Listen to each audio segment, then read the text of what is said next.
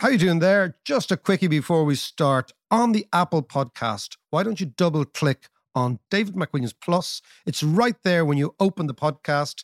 You get ad free, you unlock early access. Just double click and away you go. David McWilliams Plus. You get this pure and simple. It's that time of the year.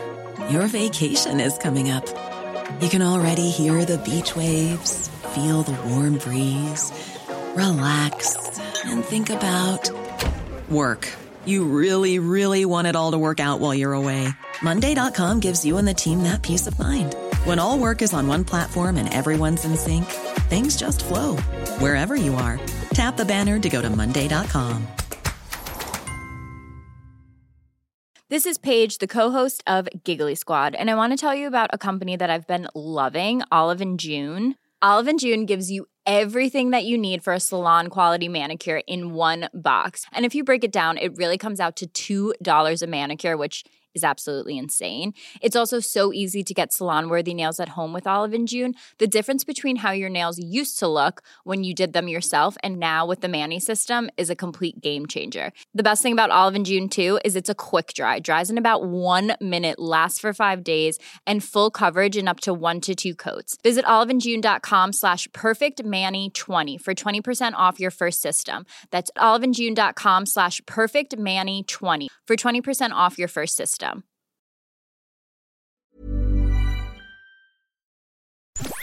To understand the economy, you have to understand human nature. This podcast is powered by ACAST.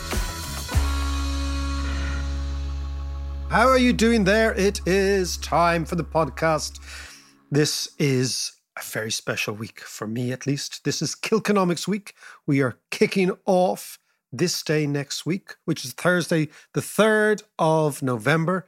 I'd like to say, first of all, thank you all very much for supporting. This is going to be the biggest Kilkenomics ever, which was always kind of worrying, John, because, you know, you come back after the pandemic, you think, are people going to go out?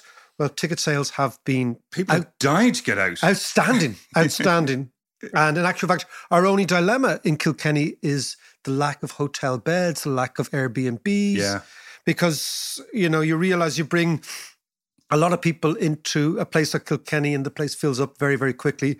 But for those of you still looking to get tickets, and there are tickets still available, there are hotel beds. There is Carlow is only down the road. Mm-hmm. Waterford is only down the road. All these places that you can actually go to Kilkenny from, which probably don't have much going on this weekend down there. So have a gander at kilkenomics.com. We've an extraordinary array of people coming. Who kicks off? the kickoff, the actual kickoff now, John, is interesting. Thursday night, this time is five mega trends to shape our world. We have Martin Lousteau, the former economics minister of Argentina. Argentina, yeah, yeah. We have Marla, your friend Dukharan. Ah, fantastic. Okay. We have Annabelle Williams, fantastic English writer, economist who's come up with a great book is Why Women Are Poorer Than Men. And it's a really Oh, brilliant, simple book that goes on every single metric. Women get paid less than men. It's a really simple book and it goes through the whole thing. Why is this? And she's doing her own gig on Sunday on this particular. Right. She's on this, and it's all manfully, manfully emceed by the great Barry Murphy. Oh, brilliant. Gunter himself, the great Barry Murphy. So that is that's kicking off Friday, Thursday. We also have inflation, interest rates, central banks, a perfect storm. What's going on with inflation? That is also Thursday. That is now Paul McCulley, Hey, Preacher Paul. uh, Sony Kapoor, and Bill Black. Oh, man, that is a lineup That and a is half. in Cleere's, 10 o'clock, manfully emceed by myself. so I just got to sit down. Just Anyway. wind them up and let I'm them just go. wind them up and let them go. So imagine it. Paul McCulley, Bill Black, and Sony Kapoor in the back of Cleere's pub. That's a great one. What's That's going a happen. really good one. That's all Thursday. And then Friday, we've lots more. Saturday, we've lots more. And of course, Friday, we have well, the highlight. the Surely, highlight, Mac. the highlight, the highlight, the appearance of one John Davis at Kilkenomics, arriving on stage, absorbing the neither, a, crowd. neither economist nor a, a comedian, but I'll be there. Perfect. Absolutely. He's going to be coming out. He's going to be the thin, white Duke. He's going to be in his David Bowie, maybe Aladdin Sane. Yeah, yeah. I don't know. He's going to be some sort of alter ego is going to arrive out. Full on makeup, yeah. Full on makeup, exactly, exactly. But anyway, so that's all. Kilkenomics.com. Have a gander. We've gone really, really global this time. We're going to deal with global housing, which we're going to talk about today. We're also going to deal with Irish housing. We're also going to deal with what the next government looks like. We're also going to imagine if you were the finance minister, what you would do. We've all sorts of local, national issues. But we also have, I've always said, and the podcast has always maintained look, we're a small country in a very large, large world, which we're integrated to. So, in order to get the big picture, you have to bring in people from outside. Absolutely. And get their worldview. Absolutely, yep. And in fact, we are going to be talking about global housing markets in a couple of minutes. But the other thing that's been getting me this last day or two, John, is I am listening to the Arctic Monkeys' new new record. We're old enough to say records. aren't we? Record, yeah, yeah. Long player. Long player The called ULP. It is magnificent. It is. Yeah. I've heard a few tunes from it and it sounds fantastic, but it's a completely new departure. It's a totally different. This is the extraordinary. the Loads of strings and everything's Loads of gorgeous. strings, and it's loungy. I feel Yeah, like a yeah. lounge Yeah, lizard. yeah, yeah. I'm lounging around, but it's it's really very good. And I'm writing at the moment about all sorts of mad stuff. And uh, I don't know about you, some of the listeners. If you write, maybe you're a bit like me. You need music in the background. I'm one of these people that needs noise behind me to write, and very It's weird, isn't it? Very 'Cause I- loud music. I can't. I like. I as you know, I love music, but I can't. When I'm listening to music, I'm listening to music. That's interesting. I, I can what- cook with music, but that's about it. Well, the fact is, I can't cook at all. I can. You give me music. That is true. That is true. Actually. Anyway, John, that that interests me. I'm also interested in catching, and we're going to be talking about it next week on the podcast to Angelica Young. What is happening in China? Yes. it's fascinating. yes, we need to catch up on that. It's very, very. It's fascinating. The Xi has just taken complete control, and China's on a totally different tra- And marched trajectory. out the other fella. Who? Yeah, hate you. exactly. Marched out. Yeah, marched out. Was So- not pleasant at all. You just wonder where he is now. Yeah, yeah, yeah, yeah. Exactly, exactly. He's Yeah. in a stripy, a stripy suit in some place. But we're going to be talking China next week on the podcast, and we're also going to talk about Kilkenomics. So just on Kilkenomics, have a gander. Kilkenomics.com. Hope to see you there. Kilkenny this time next week and for the weekend, and we end on Sunday night, the sixth of November. Okay, Mark, we're going to talk about housing today and global housing. But before we get to that, Yep. I just want to ask you last week, there were new rules or the relaxing of the rules brought in by the central bank with regards to mortgage lending. So, what they've done is they've increased from three and a half times their salary to four times their salary, basically making it more affordable for people to buy houses or buy more expensive houses. Yeah. So, But is that a good idea? You know, No. is that going to No. fuel the prices, the house prices? John, I've, it sounds very harsh, but I've always maintained when the Central Bank of Ireland says black, you you say white. when they say go, you say stop. When they say everything's okay, you panic, right? Yeah. Okay. Yeah, yeah, yeah. No, really, I've seriously. The Central Bank of Ireland is probably the country's leading counter-cyclical indicator. Right? You do the opposite to what they say. The world has just experienced a shift from a regime of very low interest rates to what looks like a regime of quite high interest rates, Yeah. right? What that means is all asset prices are going to fall, right? When you go from an interest rate of one to an interest rate of five, right, which is where the United States are going, Yeah. the US is the risk free rate of capital around the world, right? Yeah, When you're doing that, they might even go to six, right? All bets are off for asset prices. Just at that time, what the Irish central bank says, do you know what? You can borrow even more. Right? Mm, yeah. this is like this is this is this is like people with their heads in the clouds, right? What it actually means is that the average person will be able to borrow more to chase up the price of the same house. Yeah, because Okay. there's no more supply. There's not more supply. Yeah. So what they're doing is they're basically saying to builders, look, don't worry, we'll look after you. Developers, we'll look after you. Banks, don't worry, we'll give you more business. And who's going to pay? The local punter. Now, one of the most critical, and I think learning macroeconomics important ideas, we've talked about it before on the podcast, is this idea of the paradox of aggregation, Mm. which is that economics is counterintuitive, right? This is a really important thing to appreciate. Once you get into crowds, right? Mm. the notion that macroeconomics is just a big version of microeconomics is completely wrong.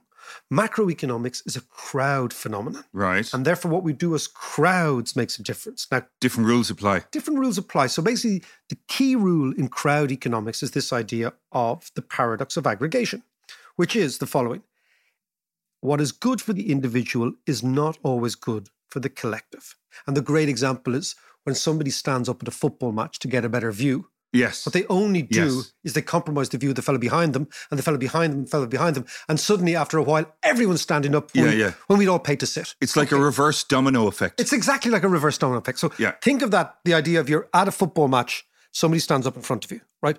The actual ripple effect is that everybody ends up watching the same game with the same view, but we're now standing when we paid to sit. So nobody's better off. Yeah. Okay. Yeah, yeah, yeah, right. yeah. So think now what's going the central bank here, right?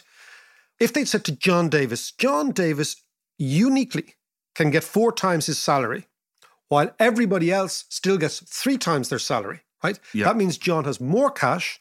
The price of houses stays the same because it's dictated by the average, not by the extra guy, the one individual, right? So house prices stay the same.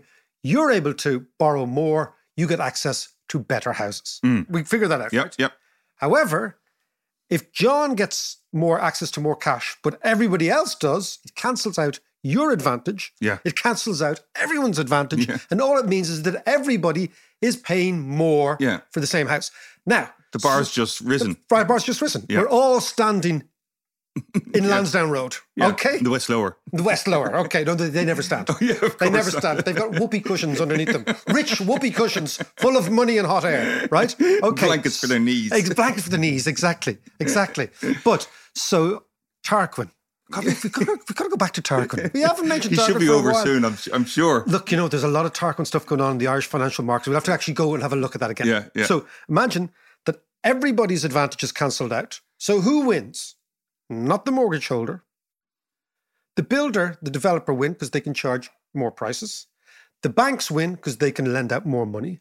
The government wins because it takes more tax, mm. higher VAT on, Yeah, on, on the thing. yeah. The punter loses because all the punter does is get into more debt. Now, if you are increasing the propensity to borrow at a time when the rate of interest is falling, that could be regarded as quite interesting. It's kind of opportune. Yes. But if you're increasing the incentive, the availability, and now the compulsion to borrow more, because if everybody else is borrowing more, you've got to borrow more, Yeah. at a time when interest rates are going from one to five, you're destroying people's balance sheets.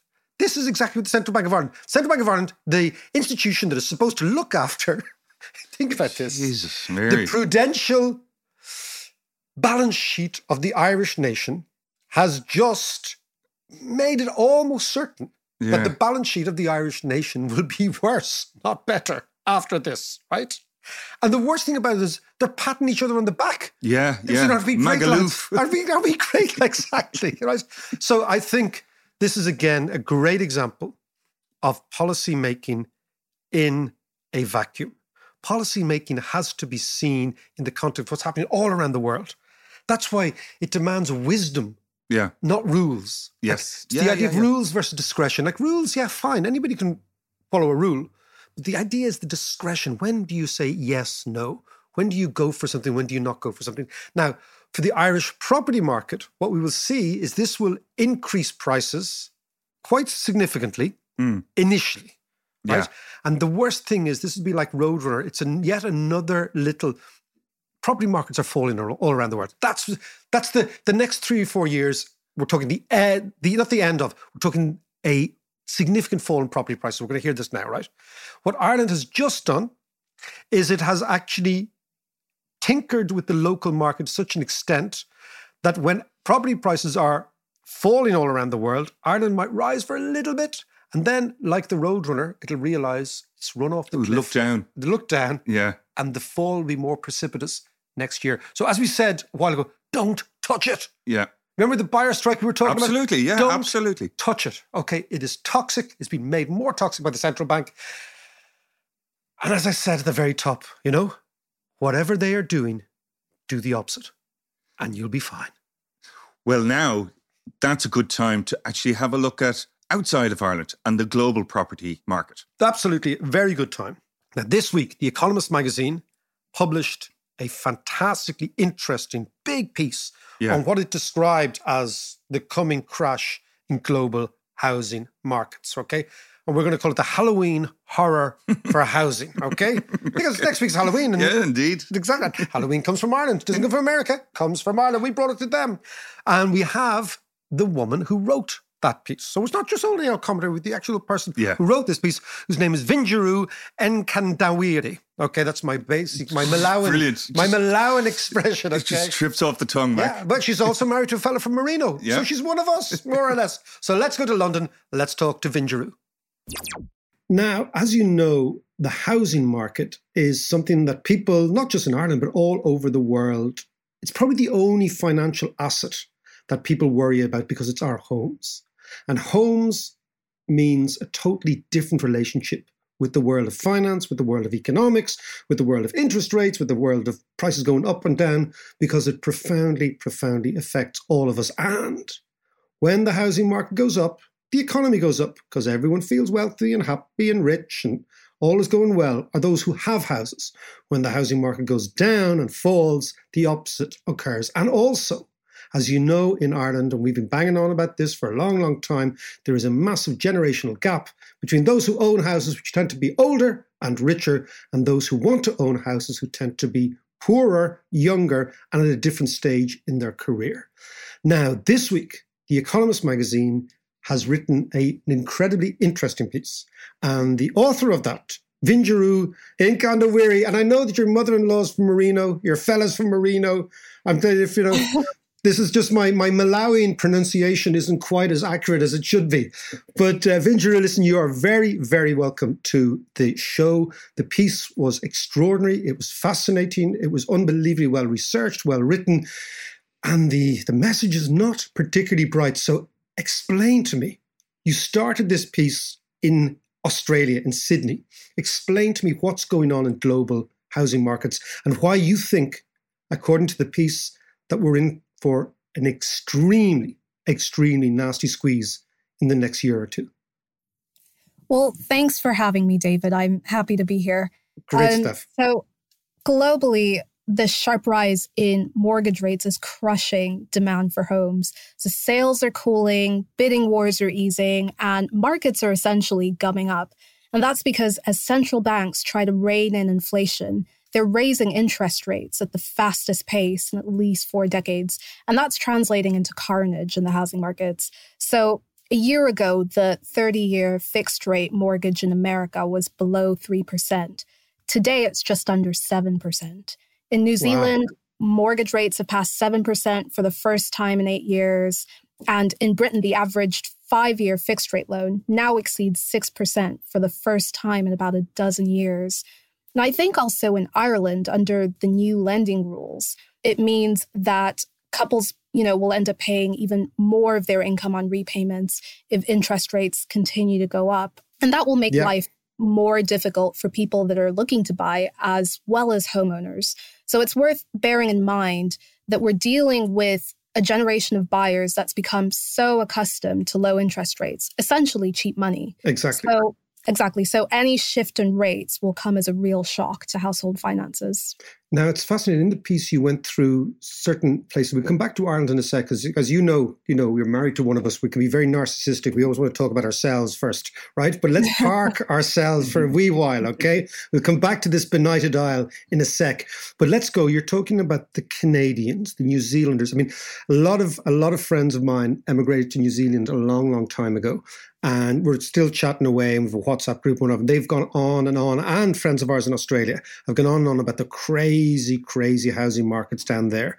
Give me an example of what's going on in that part of the world, then Canada, then the States, and then we can come back here.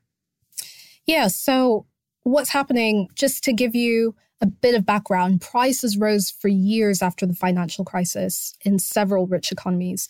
And then they went ballistic during the pandemic. So, last year, globally, house prices rose at their fastest pace since 2005. And one in three countries experienced double digit annual price growth.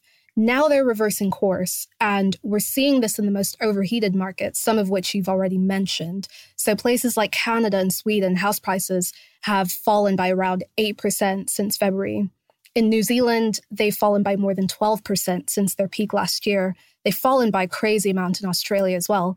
In Britain and the US, prices have begun to slide, but the drops are still quite small at this point. But many other countries are heading in the same direction. I don't think they've fallen quite yet in Ireland uh, last time I checked, but they certainly seem to be cooling from their pandemic highs. Well, well it's interesting. I play football with a well known uh, estate agent uh, who from around this neck of the woods who will remain nameless. One of a fine striker, maybe past, past his peak, but uh, certainly certainly a man who can who can move a bit in the park. And, and we chat about it uh, at, at, at half time, and he's been telling me that yeah, just demand uh, off inquiries. Everything is just kind of not fallen off a cliff, but really eased up here over the last. Uh, he said since the summer, there's been a yeah. complete a complete change in the mentality of of of of punters, and he said obviously you'll see that coming through. You know, in a few months' time or in the data next ne- next year, beginning of next year. But let's let's look at so the lockdown had this bizarre effect all over the world. Now, explain to me mm-hmm. what you thought was going on because this this is something. Had you said uh, you know, we're going to lock the economy down. We're going to put you all in out of a job. We're going to give you welfare to keep you on the straight and narrow. But we're not really sure how this thing's going to pan out. Everyone has said, well, the first thing's going to fall are house prices because people get really nervous. But the opposite happened. What do you think was going on? Yeah. So essentially, during the pandemic, uh, housing markets went crazy, the opposite of what everyone expected. So the first thing to say is that rock bottom mortgage rates for years made homes affordable while lockdown savings helped first time buyers stump up deposits, essentially. And at the same time, you had that shift to remote work and longer hours being spent at home that led to more people moving house, often to larger suburban properties with gardens or home offices. And several governments, um, such as the UK, who were worried about a housing crunch as COVID spread, temporarily eased or removed mortgage regulations. And that made it even easier to buy homes. And on top of all of that, investors of all sizes fueled the housing frenzy.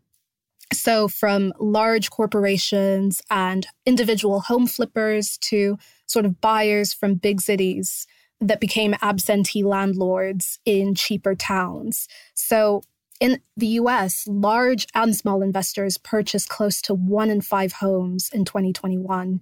And by July this year, it was nearly one in three. And while all of this was happening, the chronic housing shortages a lot of these countries have had historically across the US and Canada, uh, the UK, Ireland. And here, yeah, yeah, absolutely. Yeah all of those shortages were exacerbated by the supply chain backlogs that made shipping doors and windows and building materials more costly. And at the same time, we had the great resignation, which everyone's read about in the press, where a record number of workers quit their jobs. That led to a scarcity of bricklayers and carpenters and other tradesmen, leaving home builders with vastly more orders than they could fulfill. Many responded actually by restricting sales or turning work away. We know this happened in the US, and that widened the already sizable gulf between demand and supply. And that market imbalance is what led to the record house prices that we saw around the world. Now, that's interesting. You know, the story you're telling this time last year, maybe even a wee bit before, a lot of people were asking the podcast what we should do. And I remember saying that we, you know, young people need to go on a buyer's strike okay, do not pay these prices. These prices are ridiculous. They're far too high.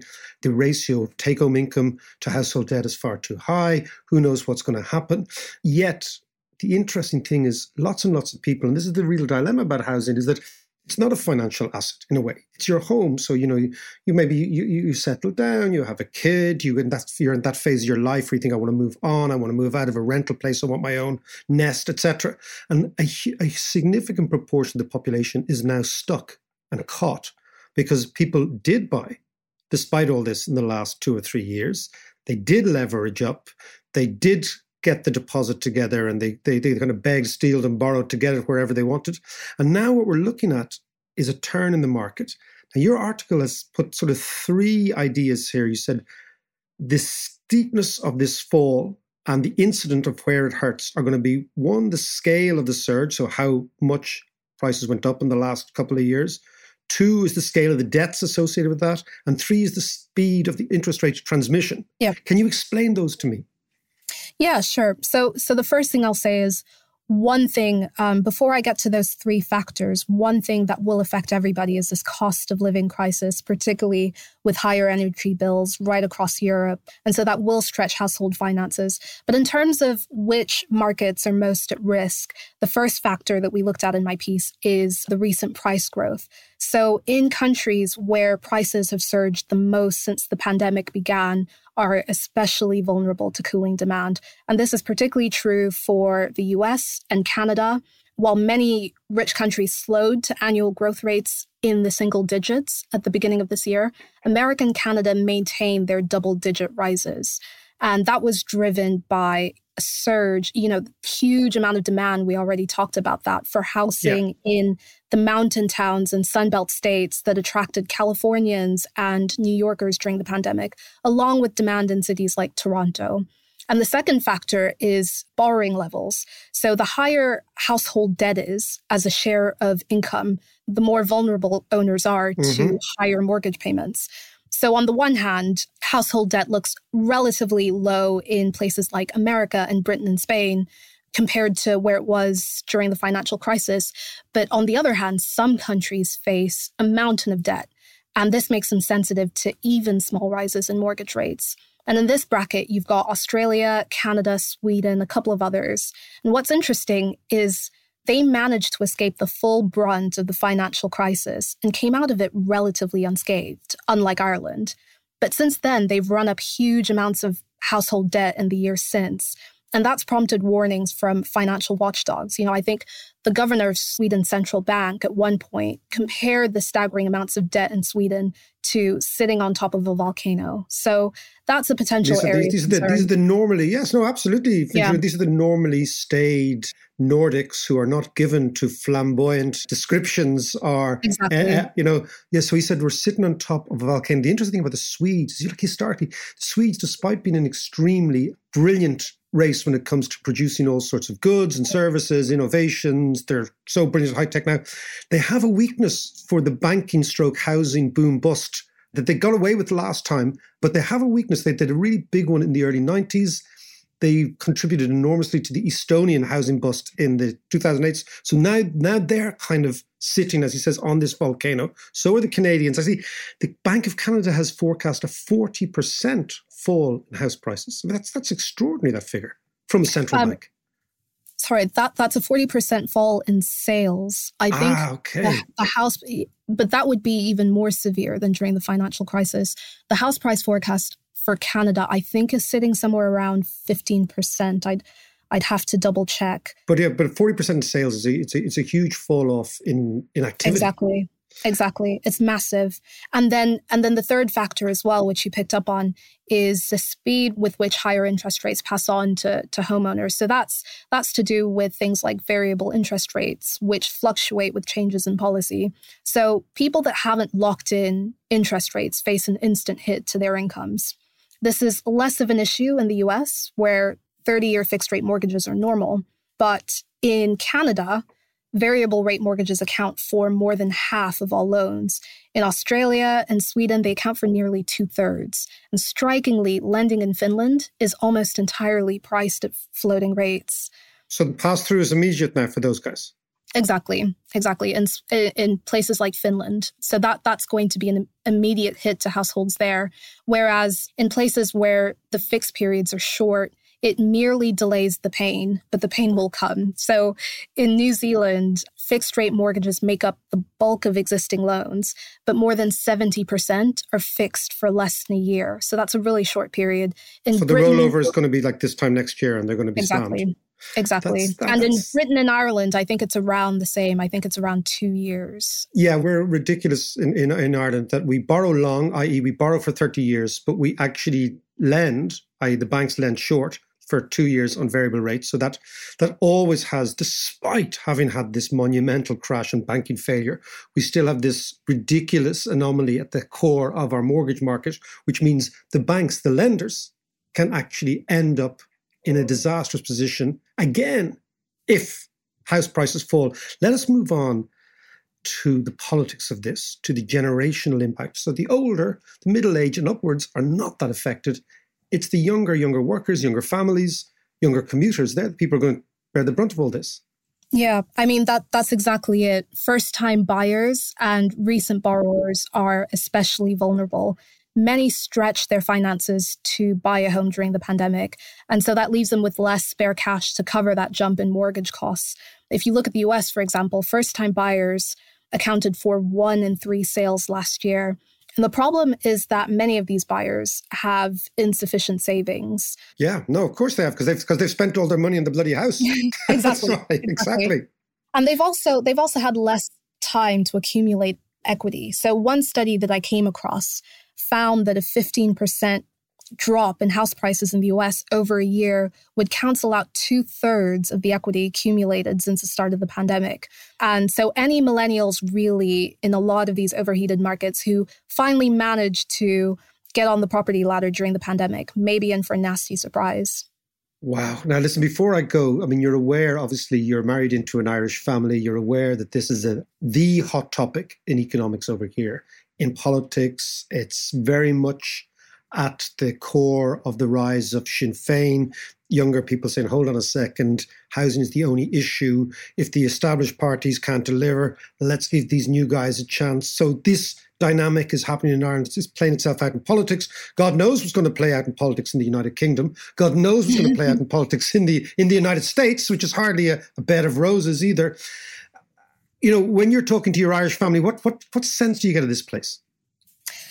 Yeah, I mean, there's serious political implications depending on which party steps in, and you know that that that's not limited to Ireland. In the U.S. and Canada, you're seeing sort of governments looking for ways that they can step in to help. Nothing that's been announced yet, but you've seen that Hungary's government, for example, has offered people protection from rising mortgage rates. The IMF has suggested that the government in New Zealand should think about some sort of state support. The UK calls are growing, and in Spain, banks are considering measures there. You know, of course, no government wants to see people lose their homes. It's also not great for getting votes. So many will be tempted to come to the rescue, essentially. And if that happens, government debt will continue to rise. And the economist's view is that that does little essentially to solve the fundamental problem in housing markets, which even before the pandemic had led to a global crisis in the availability of affordable housing. So it's kind of still build, build, build. But the problem with build, build, the interesting thing actually, and I'm going to discuss this with John afterwards, is there is an opportunity for the state to take advantage of a fall in housing prices and housing costs, etc., and say, okay, we are now going to roll out a state house building scheme that is going to, rather than, because because typically happens is when a housing market collapses, housing construction collapses too, because nobody has got mm. the money, the developers go bust, the banks get nervous, etc. So there is an opportunity for a government to actually say, okay, we're going to build and we're going to build for the next 20 years. But the chances of that taking them are probably going to be moderated by their fiscal outlook, by their budget deficits, etc. And, and, just in terms of the, the your view Vinjeru, now you've looked at the whole thing. How do you think this plays out in the next year or two? I think this puts governments in a really tricky situation. Obviously, the long term response is to build more housing, but that's much easier said than done. You could try to relax planning rules as the UK tried to do, and that became really toxic for them politically under Boris Johnson's government. And so I it, it's difficult to tell just which way this will go and and don't forget that we're still going to be facing supply chain backlogs you know the, the cost of building materials is still quite high.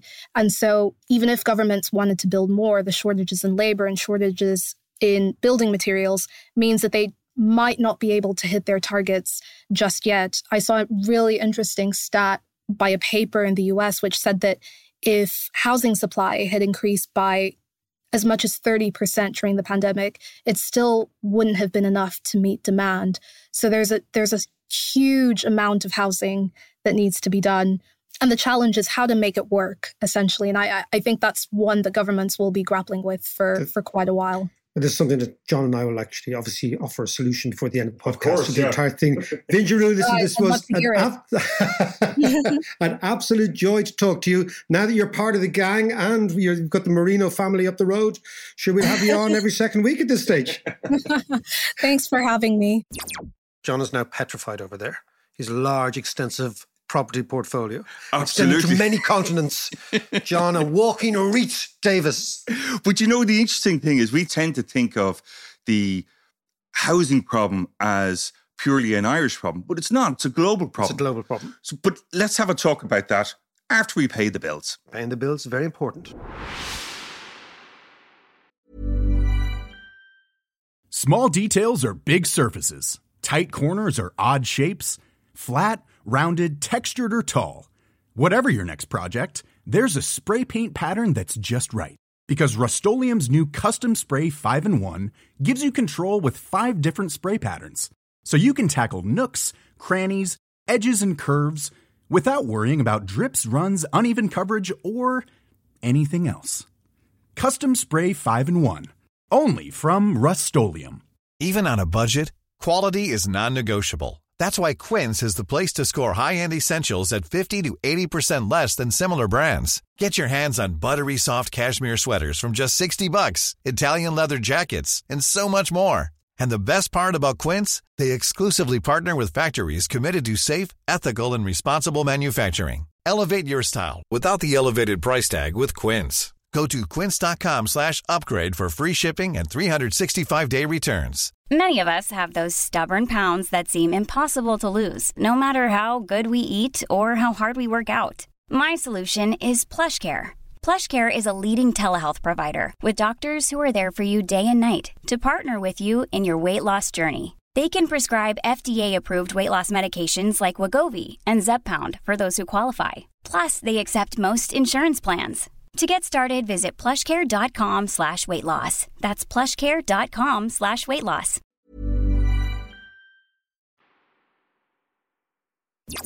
So one of the things that Vinjeru said there was, which I thought was kind of interesting, was uh, Sweden sitting on top of a debt volcano. And you think of Sweden, you well, sorry, you don't think of Sweden. As sitting on top of any volcanoes. They're Yes. supposed to be chilled. yeah, they're supposed to be chilled and they're supposed to be extraordinarily prudent with their, their brass. But the, the Swedes are not. Yeah. The Swedes love a housing boom. They love a banking boom. They had a massive one. I think I said it to Vinjeru. They had a massive one in the 90s, like a huge, huge. Mm. Sweden and Finland, the most extraordinary property boom bust, late 80s, early 90s. Then they said, we won't do that again. We won't do that again. But what the Swedes did, they started to lend the Estonians and the Latvians and all the Baltics. Okay. So when they had a property crash in 08, it was the Swedes' fingerprints were all over them, like King Gustav, who used to go out to invade. It's true. The Swedes were great Right. scrappers in the old days, right? Yeah, they were. Yeah, They were yeah, Great absolutely. scrappers. And they always scrapping with Russia, Yeah. right? Actually, you have a scrap now. You, you take your man on easy. Absolutely. Come and have a go if you think you're hard enough, lad. Okay. But yeah, so the Swedes, and now they're at it again. But it's, but you, but it, but you're right. It's a, it is a global phenomenon. The Canadians are in a terrible. Yeah, but but with the rising interest rates Yeah. globally, th- that offers some opportunities as well, as you mentioned. I think we're basically what we're going to do, right? A mistake that many countries made after 2008 and 2009, 2010, when the housing market collapsed, when the price of land and houses collapsed. The states also at the time, their revenue collapsed. So states were running massive, big budget deficits. Hmm. Right? Don't forget we had the IMF in here. But that time was the time to buy land and to build council houses, right? The idea, you know, that, that great idea is, you know, sometimes the worst of decisions are taken in the best of times. Yes, yeah, And the best decisions are taken at what feels like the worst of times. Right. So if we're going to go into a global downturn, right? This is just for Ireland. Forget the rest of the world, because mm. you know, frankly, we live here, right? Mm. Now, if this is what happens, it's our country, okay? yeah, we've got to figure this our own shit out, right?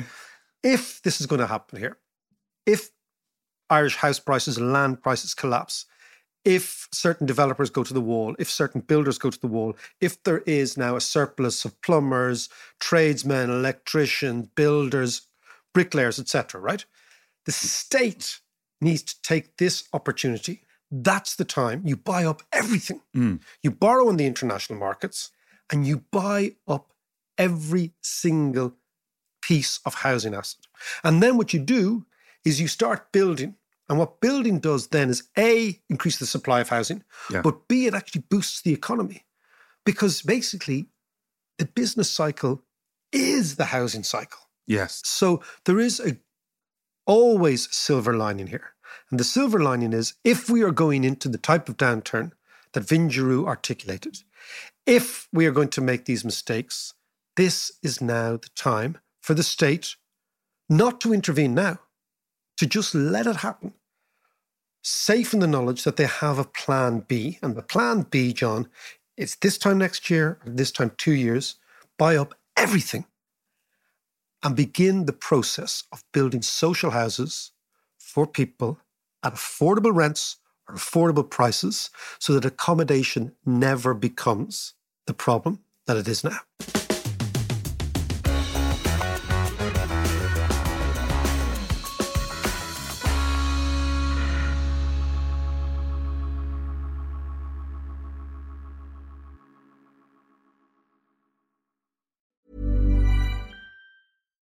When you make decisions for your company, you look for the no brainers. And if you have a lot of mailing to do, stamps.com is the ultimate no brainer. It streamlines your processes to make your business more efficient, which makes you less busy. Mail checks, invoices, legal documents, and everything you need to keep your business running with stamps.com.